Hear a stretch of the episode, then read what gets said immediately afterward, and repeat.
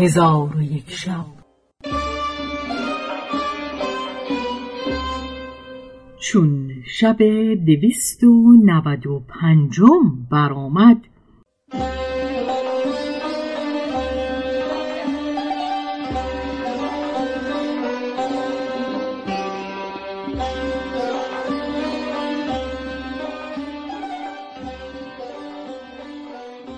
گفت ای ملک جوان علی عجمی گفته است که من در خشم شده به قاضی گفتم در این انبان من تیغ است و سنان و تیر است و کمان و گوی است و چوگان و زره است و خفتان و مرد است و میدان و صحن است و ایوان و سرو است و بستان و گل است و ریحان و در این انبان است قلزم و امان و ری و تبرستان و دامغان و سمنان و قم و کاشان و لبنان و اصفهان و ساحت آذربایجان و سامان خراسان و جمعی از عالمان و زاهدان و واعظان و قسیس و رهبان گواهند که این انبان انبان من و آنچه در اوست از آن من است.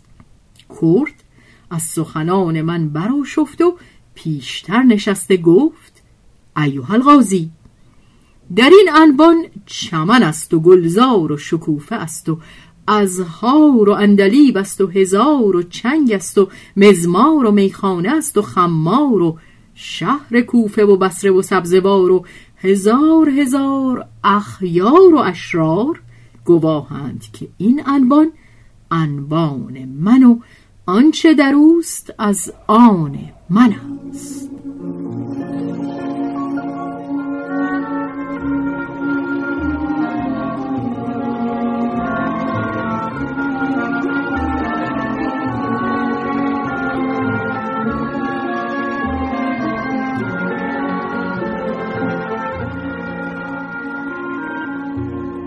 من چون این سخنان شنیدم خشمگین گشته فریاد کشیدم که ایوه القاضی در این انبان جبال است و بهور و قلاو است و قصور و قلمان است و هور و ساز است و تنبور و دجله است و فرات و بلخ است و هرات و در این انبان است ایوان انوشیروان و مملکت سلیمان و تختگاه کیان و از وادی نعمان تا عرض سودان و از هند تا اسقلان و چون غازی این سخنان بشنید عقلش حیران شد و گفت نیستید شما مگر دو مرد منافق و دو فاجر فاسق؟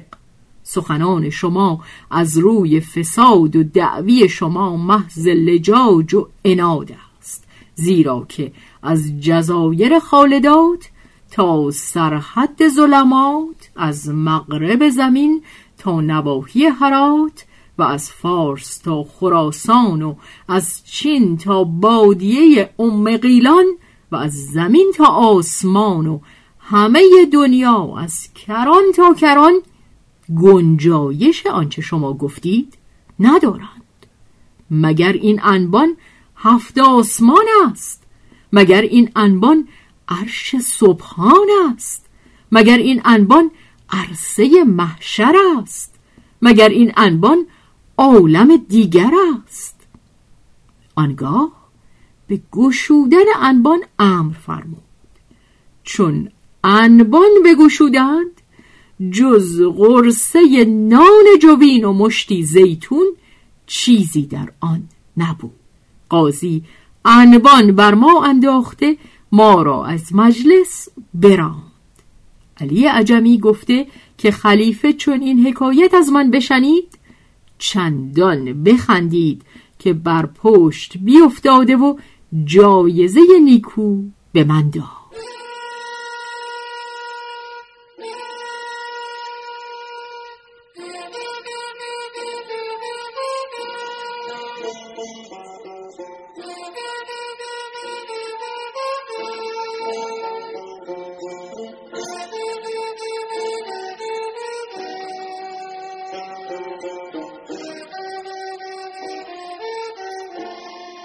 حکایت هارون و کنیزک.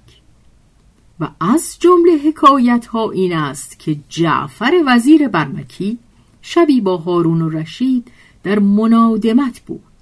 در حال مستی هارون و رشید گفت ای جعفر شنیده ام که کنیزکی خوب رو و نیکو شمایل خریده ای و نادیده مرا دل بدو مفتون گشته. او را به من بفروش. جعفر گفت نخواهم فروخت. خلیفه فرمود او را به من هبه کن. جعفر گفت ایوه خلیفه هبه نیز نخواهم کرد. پس هارون گفت زبیده به سه طلاق از من مطلقه است اگر من کنیز از تو به هبه یا به شرا نستانم. جعفر گفت زن من به سه طلاق مطلقه است. اگر من کنیزک را بفروشم و یا هبه کنم. پس از آنکه هر دو از مستی باده هوشیار شدند و دانستند که به کاری بزرگ در افتاده اند که در اصلاح آن تدبیری نتوان کرد آنگاه هارون و رشید گفت این واقعه را چاره نتواند کرد مگر ابو یوسف پس ابو یوسف را بخواستند. نیمه شب بود که رسول خلیفه نزد ابو یوسف آمد. ابو یوسف برخواسته به سرعت بیرون آمد و به استر سوار شد و خادم خود را گفت که توبره استر با خود بردار که استر بی علوفه نماند. خادم توبره برداشته برفتند.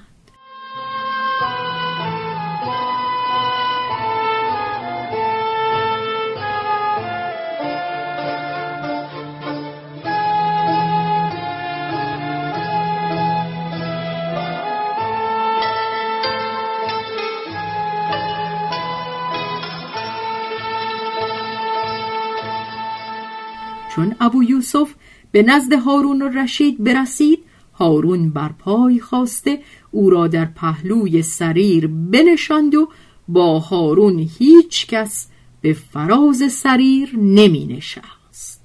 آنگاه خلیفه به ابو یوسف گفت این وقت تو را نخواستم مگر از بحر کاری بزرگ. پس صورت واقعه بیان کرد و گفت که در تدبیر این کار عاجز مانده ابو یوسف گفت ایوه الخلیفه این کار آسانترین کارهاست. پس از آن به جعفر گفت نصف کنیز را به خلیفه بفروش و نصف دیگر را هبه کن تا هر دو از سوگند او خلاص شوید. جعفر چنان کرد و خلیفه مسرور شد. آنگاه خلیفه فرمود که همین ساعت کنیزک را حاضر آورید. چون قصه به دینجا رسید بامداد شد و شهرزاد لب از داستان فرو بست.